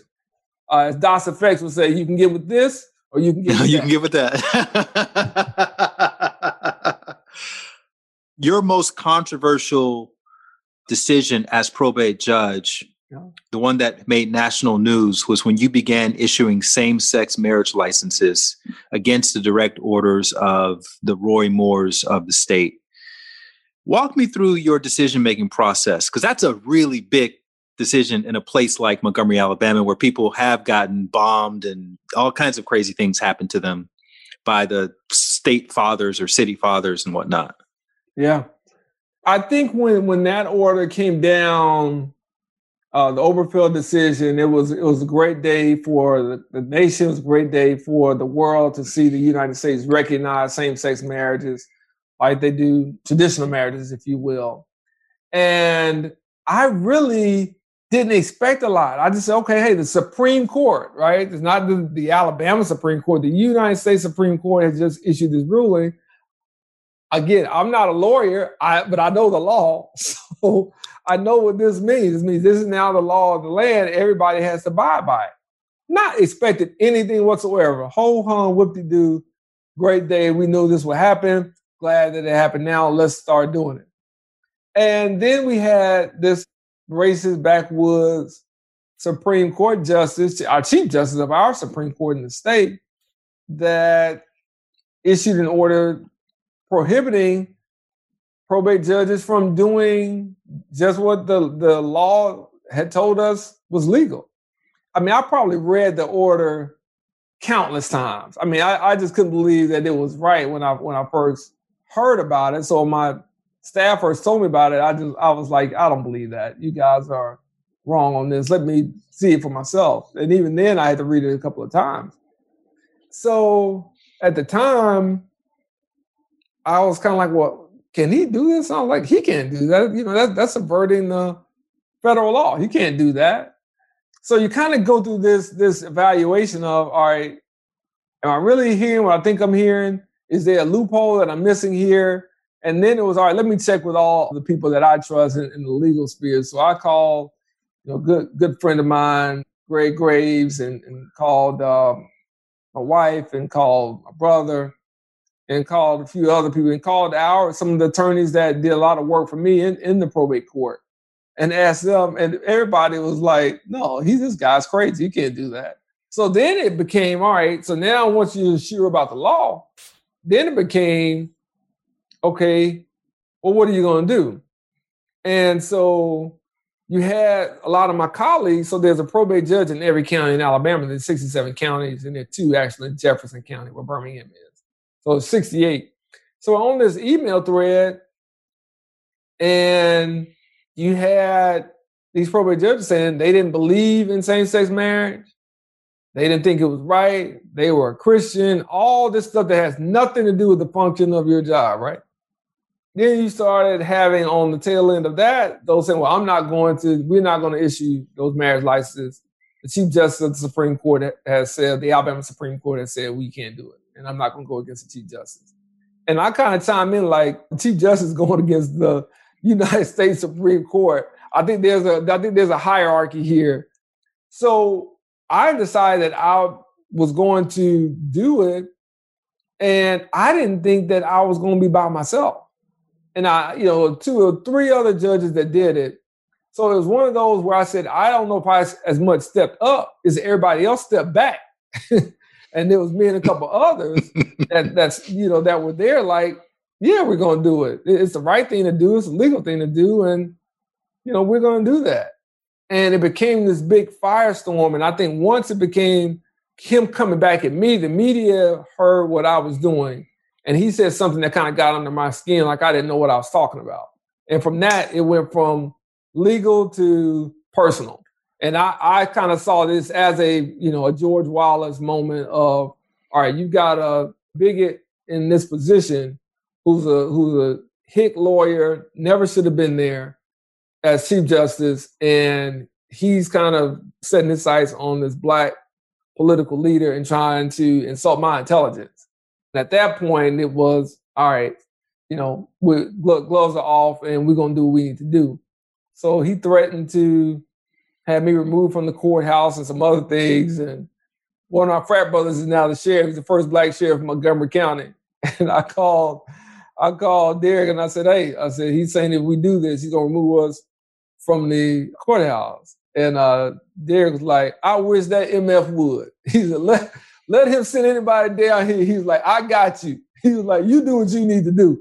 So it was an interesting, you know, shift of, of uh, power from obviously generations before where the sheriff and the, those judges would have been of a different race and a different ideology that would probably have gone along with that for us to be able to say, no, you're not going to do that here. And that certainly gave me a, a, another level of confidence to be able to go out and, and call him out for who he was and say everything I wanted to say unfiltered. How did it feel to get that level of attention, that national attention, and to have everyone looking at your every decision that you were making? It was surprising. The decision was clear cut to me. So I didn't think that it was really anything big. And as I saw more people cower to, you know, this type of bigotry, it, it, did take me back to some of those lessons that we had heard about growing up. It did take me back to that time. And it was, all right, what would those leaders have done? And I, I knew enough of those stories to know what they had faced. And so it was easy for me, I think, to stand resolute in my position and to articulate it. But the attention was surprising, but I also wanted to use the attention that I got to try to change the narrative in the sense of what this Alabama was versus what it was before and how we were going to do things. And so it did give me the opportunity to speak to Montgomery being different and the leadership being different. And although we still have these relics of the past that are out there across the country, that we are going to do things different in the South and we're going to send a different message about uh, our present and future and being accepting and inclusive of everyone versus what had happened generations before in the 60s where it was just the opposite. You've said before, you said don't assume that you need certain qualifications to have certain jobs in government. And after six, seven years as probate judge, you decided to run for the 57th mayor of Montgomery, Alabama. Yeah. What was that process like of deciding to run and what were the different factors that you were weighing? Well, it was a process I dealt with maybe a few years before when people asked, some asked me to run, some people asked me not to run four years prior to that. After I've been in probate judge three years, we got a lot of national attention from the same sex marriage case. I think people, whether they agree with the issue or not, respected my leadership skills and respected my independence and the ability to make a decision and then articulate it to implementation. And so the process was one of that I think I could be more impactful as mayor than I could be as probate judge. And where mm. did I see a bigger challenge? And I thought that I'd done about as much as I could do as probate judge in relation to bringing more attention and resources to mental illness, trying to reform some of our legal procedures, as well as how we went about trying to make elections fairer and more equal. So, in the three areas that I oversaw saw as the major issues for the probate court, I thought we had achieved quite a bit of those pretty quickly. And by maybe year two or year three, I started to weigh in on different topics in the community that didn't get any traction. And I realized that although I was in a countywide position, that I had limited executive and legislative authority to implement other things that I thought needed to be done to, to better the livelihoods for people that lived here. And so as I evaluated it, I thought that I could be more effective and more impactful as mayor. And as I heard some of the people who were looking at running, I didn't think any of them were better in any aspect of what uh, it would take to be a great mayor than I was. I thought I was the best person to do it. And I thought I could bring about the most positive change than anyone else that I'd heard that was considering entering the field. And so I talked with Tamika, my wife, and talked with my family about it, and they were very supportive and talked with friends and you know most of them were like man that's why we told you to go back to montgomery in the first place. We've been telling you to do this. So you know yeah you need to do it. And that was kind of the, the process. And i had grown again frustrated with simple solutions that i thought were out there that just lacked political courage i was like there's just not enough here and if i don't do it then you'll get someone who may sound the part may look the part but may not be the part. And that was the, the missing element that I thought was needed to bring about transformational change. What's interesting too is that being the mayor actually pays less money salary wise than being the probate judge. Yeah, don't remind, so, don't remind so, us of that. So you clearly weren't doing it for the money. no. But you did you have spoken in the past about longevity versus production, you know, seniority versus making the impact. And it seems like your motivations or inspirations. What did you bring from your previous race experience, meaning running for the office, that you implemented into your mayoral race? Well, I think politically, what you realize is you have to listen more and talk less. And I just shared that with a mayoral candidate of a major U.S. city here uh, in the last week that it's really important that people in elected position not assume they know what people want and that they not assume they know what people need. And you have to ask. And one of the things that I did learn as judge that I talk about now in this capacity as mayor, mayor, you're expected to talk and people want you to share. As judge, you're expected to listen.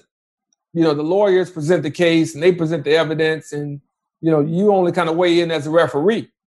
So what I learned to do was to listen a lot more to the people in terms of where their needs were, what their wants are as well.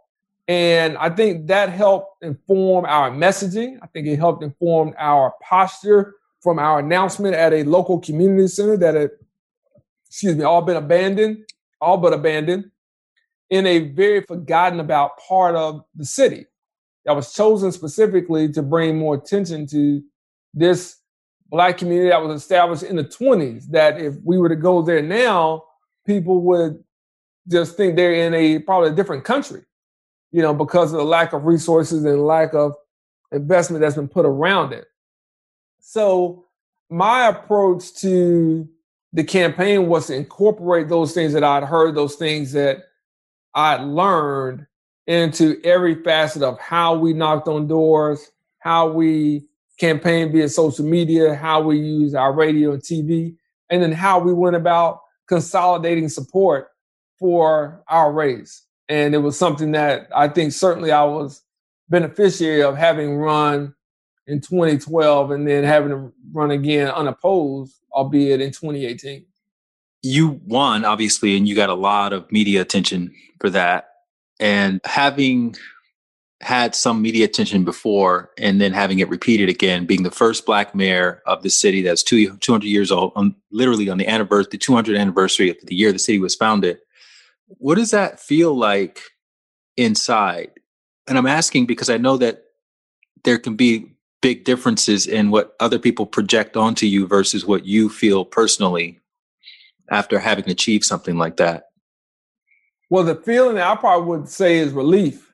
It's one of those, and I've heard athletes say it. I've heard CEOs, entrepreneurs, authors, you know, movie directors. You know, when you see that creation actually up there, you you may not be as excited as people think you should be because you've done this great work. You're just kind of relieved that it's done, that it came out the way you wanted it to come out, or maybe close to that. And I think for me, the attention brought a sense of relief that one, the work we had put in was appreciated and absorbed by not you know only members of the community, but people who were from Montgomery, who had moved away, who had fled. We shouldn't just say moved away, who literally fled Montgomery and fled Alabama in the South for the racial hatred that existed here for so long, that fled to other parts of the country. I mean, we got letters from all over the world that I just said this week to my staff. We have not answered all of all of those, and now we're on the one year anniversary. That you know we want to answer send some token back to people who wrote us because it was so many letters of people just being excited because of what Montgomery used to represent and what signaled the message the voters of Montgomery chose to send when they elected me. There was a sense of uh, responsibility that I certainly felt in terms of how to manage the media and how to manage the message. And there was a sense of, of accomplishment for many people who your family knows and you've come to know, and, and many of us for what it said about the city. And I, and I said this in some of the interviews, it should not have taken this long. I mean, obviously, We've had black mayors of major cities since the early 70s. And certainly, even in Alabama, uh, Richard Arrington was the first black mayor in 1979 in Birmingham.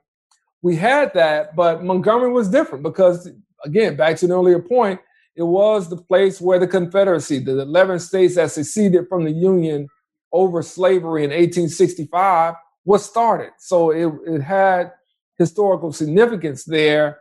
And I think to have the son of someone like my mom, my dad, who have always been active in racial equality and progress in the state and the country, to ascend to the position was even a more unique uh, footnote to this. And so I wanted to make sure that in our response, we didn't talk as much about the past 200 years as much as we talked about hopefully what the next 200 years will bring and what the election could mean in terms of turning the page for our community as well as those in other communities too.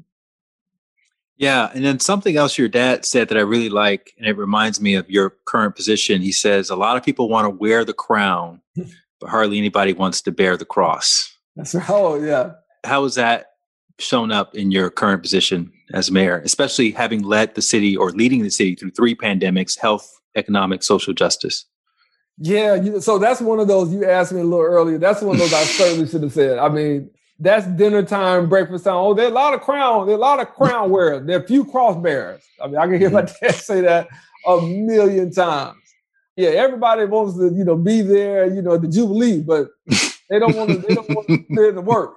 You know, I can hear all these little phrases or whatever. So I think, you know, leading through these challenges we've had over the last year has really made me appreciate a lot of the stories, a lot of the anecdotal lessons you get in being in a community like Montgomery, the richness, the history, the oral history you're getting when you're in churches, you're in that Sunday afternoon program when, man, you want to be out. You want to be anywhere but there. All the folks are talking about this and that, whether mm-hmm. it be scriptural or whether it just be social. You're hearing about these stories of struggle and triumph and challenge. You're hearing about the leadership and you're hearing about all these things. It prepares you. I think it prepares you for circumstances that you don't know that you might face so that when you do, you have a sense of how to react and how to respond. And so I've never felt overwhelmed at all in the last year with any of this. I've always felt very prepared, very confident in what I thought needed to be done and how we could execute it.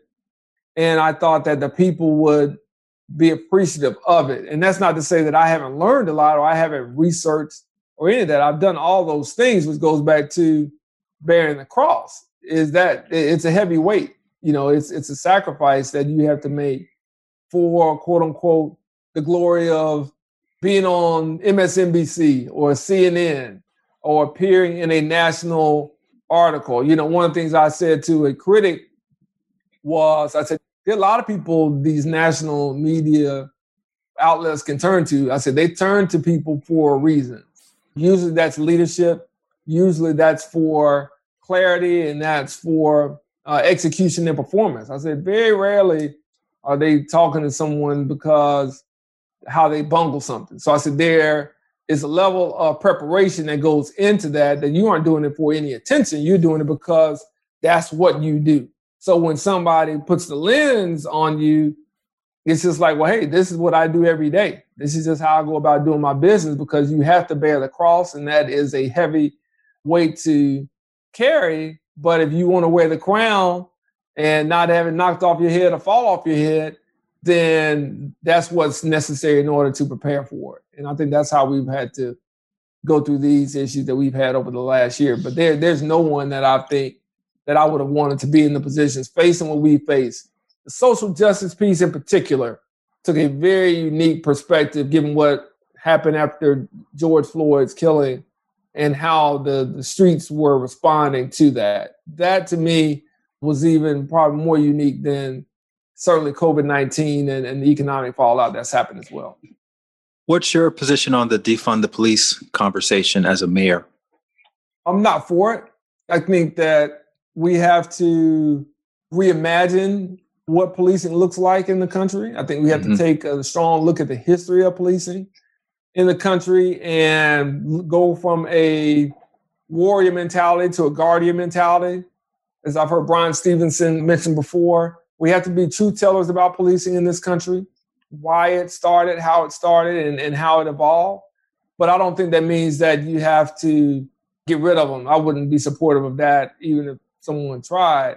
A lot of people think it's, it's either or, and, and that's the tyranny of the or versus I like to look at the genius of the and. Mm-hmm. You know, mm-hmm. it can be both and. You can have police, you can have public safety, but you may need a different approach to how we go about doing that. We do that in our military. We do that in many things, uh, daily forms in our lives now, but we just have not pushed for the progress of policing in our communities the way that we have until recently.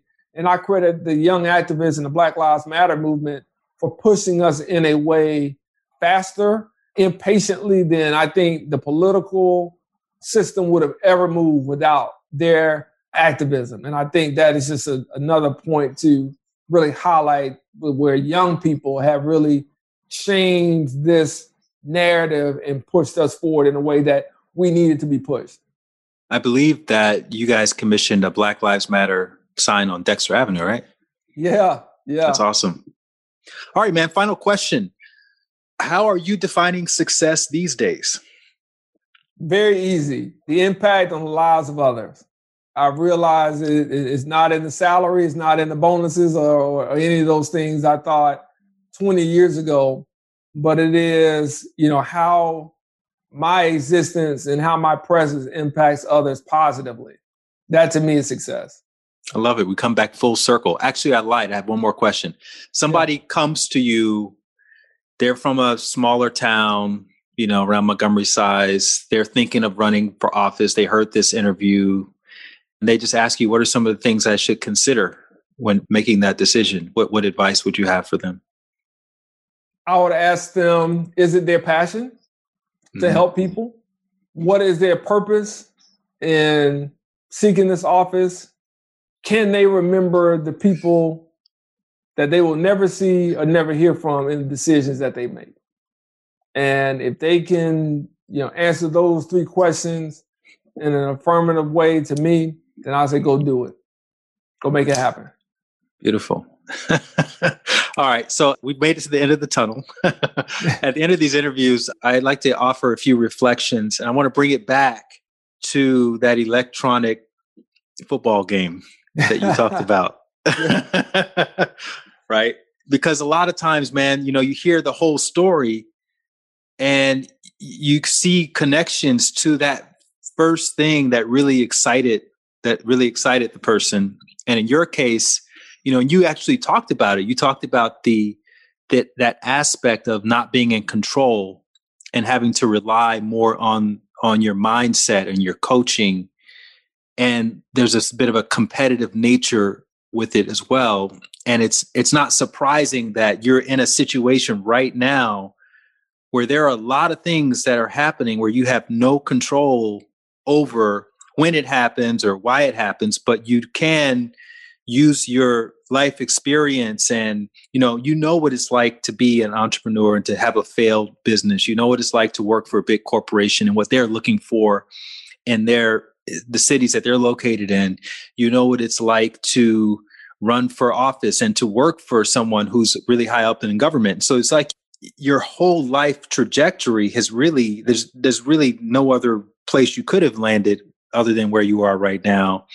And now you're in this in this leadership position where you're having to deal with all these different figures on this sort of vibrating this right. sort of vibrating political mechanism where anything yeah. can happen at any time your guy could fall over at any time and you have to have that steadiness of, of mind in order to lead the people through that so i don't know if that resonates with you but yeah. that's kind of how i see the whole thing tying together yeah and uh, and i'm just i just want to acknowledge you for your leadership your courage in putting yourself out there like that, that's not an easy thing, you know, putting yourself out there and getting national attention. And you could win big, but you could also fail really, really big. I heard Barack Obama talk about the first time he ran for local state government against, I forget who he's running against, but the moment the polls closed, they called the race. He couldn't even make it over to his uh, his party before they wow. called the race for the other guy. So wow. talking about how embarrassing it was and how his wife was giving him such a hard time because they were in debt and mm-hmm. you know, so it was just an uphill battle for him. So I know it's not easy, but you do have a chance to impact a lot of people and the buck whether you want it to or not stops with you and that takes a lot of courage and a lot of strength. And we also have to give a shout out to your wife because being Definitely. married to someone who's in public office is also it seems glamorous, but I'm sure there are a lot of aspects to it that are very challenging. Yeah. And she's uh she's been there with you guys. Yeah, Tamika uh, Reed. Uh, Tamika Reed, and you've got a family, you got two sons, you got a stepdaughter. And yeah. uh so yeah, you guys are doing it down there, man. You're inspiring a lot of people. So thank you for that.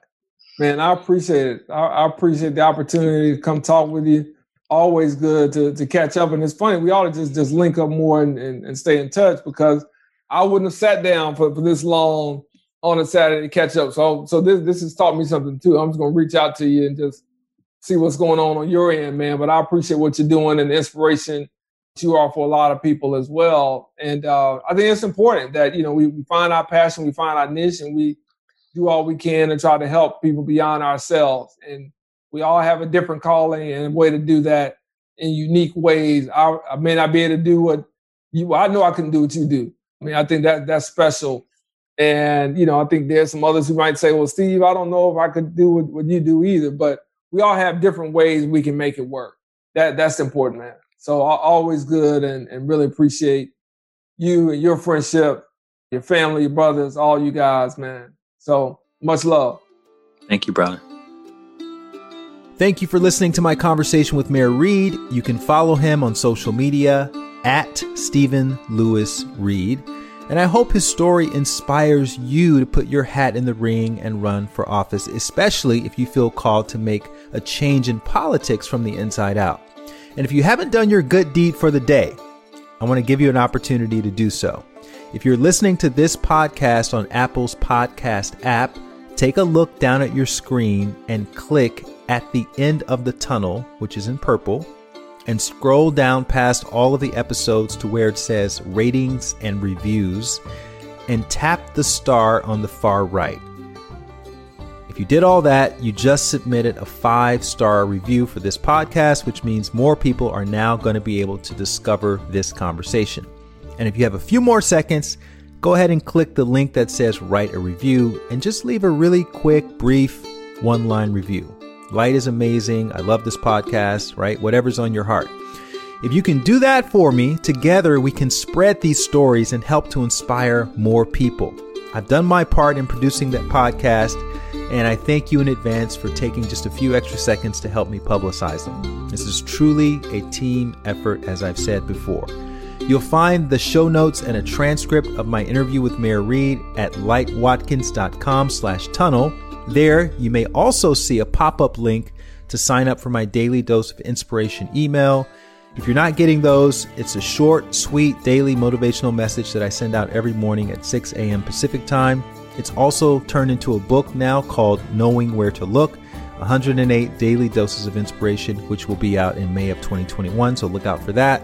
Thanks again for taking time to listen to this podcast and for sharing the interview with your friends and followers. Always tag me at Light Watkins so I can shout you out. And in the meantime, I'll see you back here next week with another amazing story from the end of the tunnel. Have a great day.